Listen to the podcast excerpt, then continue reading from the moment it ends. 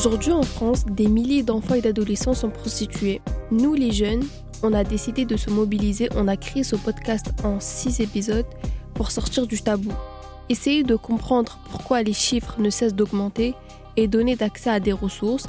On aimerait vraiment que ce podcast ne soit pas nécessaire, mais malheureusement il est.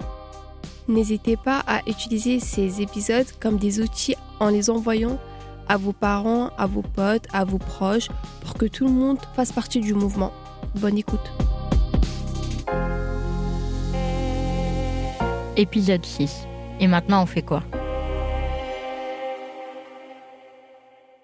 Bonjour tout le monde, je me présente, je m'appelle Exaucé et je vous présente également mes camarades Shaba et Umaima. Dans cet épisode, nous allons parler de tout ce qui concerne les aides, les ressources, les solutions que l'on peut apporter concernant les personnes en situation de prostitution, notamment les mineurs. Alors, il faut savoir que la prostitution des mineurs, on n'en parle pas souvent. Mais euh, c'est un sujet qui touche énormément de mineurs. Il faut savoir qu'il y a plusieurs choses vers où on peut se tourner, telles que des associations, des sites et des numéros.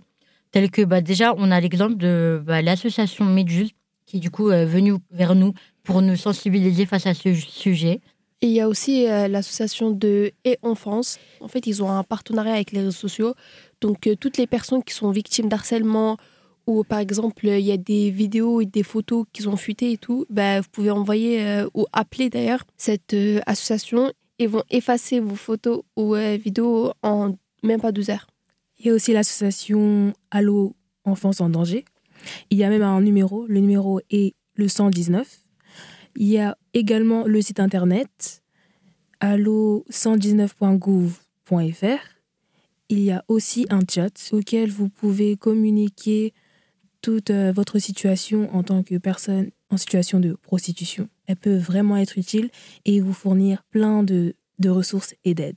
Et il faut surtout pas hésiter à vous tourner euh, vers des professionnels de santé ou simplement euh, des psychologues, des CPE, des, les professeurs même. Même les surveillants. C'est des personnes qui ne qui vont pas vous juger. à vos potes aussi. Si vous vous sentez à l'aise avec une personne, n'hésitez pas à en parler. Parce qu'aujourd'hui, il y a énormément de, de personnes qui sont sensibilisées face à ce sujet. Et il y a aussi euh, euh, Le témoignage de Asia, 17 euh, ans sur TPMP, qui est sorti le 19 novembre 2021. C'est un témoignage d'une jeune fille qui a été victime de prostitution mineure par son petit copain. Donc mm. voilà, elle raconte ce qu'elle a subi, comment elle se sent.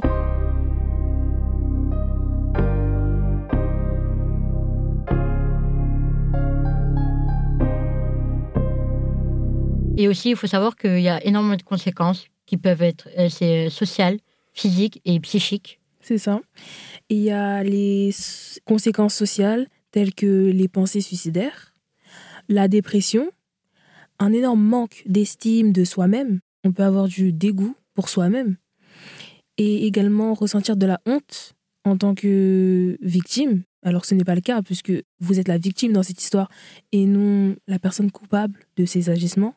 Et il y a des conséquences physiques, les maladies sexuellement transmissibles, les cancers, les infections, des grossesses non désirées. Mm. Et 6 euh, mineurs sur 10 sont porteuses d'une infection sexuellement euh, transmissible lors euh, de la consultation mm. médico-légale.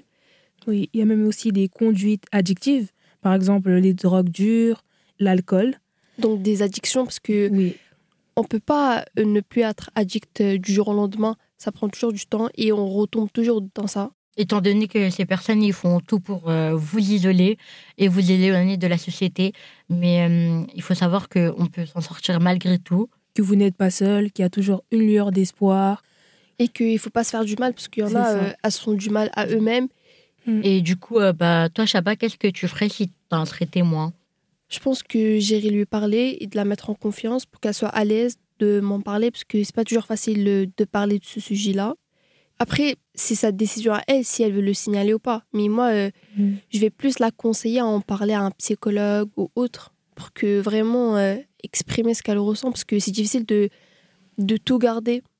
Oui, il faut comprendre l'autre, il faut se mettre à sa place. Il faut pas le juger aussi, il faut le conseiller, il faut l'attendrir, il faut l'écouter et l'apporter tout le soutien dont il a besoin. Ben, c'est ça qui amène au suicide. C'est des personnes qui qui se sentent pas à leur place dans la société. Mais il faut savoir que vous avez votre place dans la société et Mm. que vous pouvez vous en sortir malgré vos situations et que c'est comme ça que les plus grands mouvements ont bougé en en parlant et en essayant de faire bouger les choses. Tournez-vous vers des personnes qui vont vous écouter, vous comprendre, vous conseiller et euh, surtout il ne faut pas culpabiliser et au contraire vous dire que c'est la faute de, du proxénète ou du client et euh, pas votre faute. Exactement. Que ce n'est jamais votre faute. Ne vous culpabilisez pas parce que vous êtes en aucun cas coupable de tout ce qui vous est arrivé. Merci. Merci. Merci.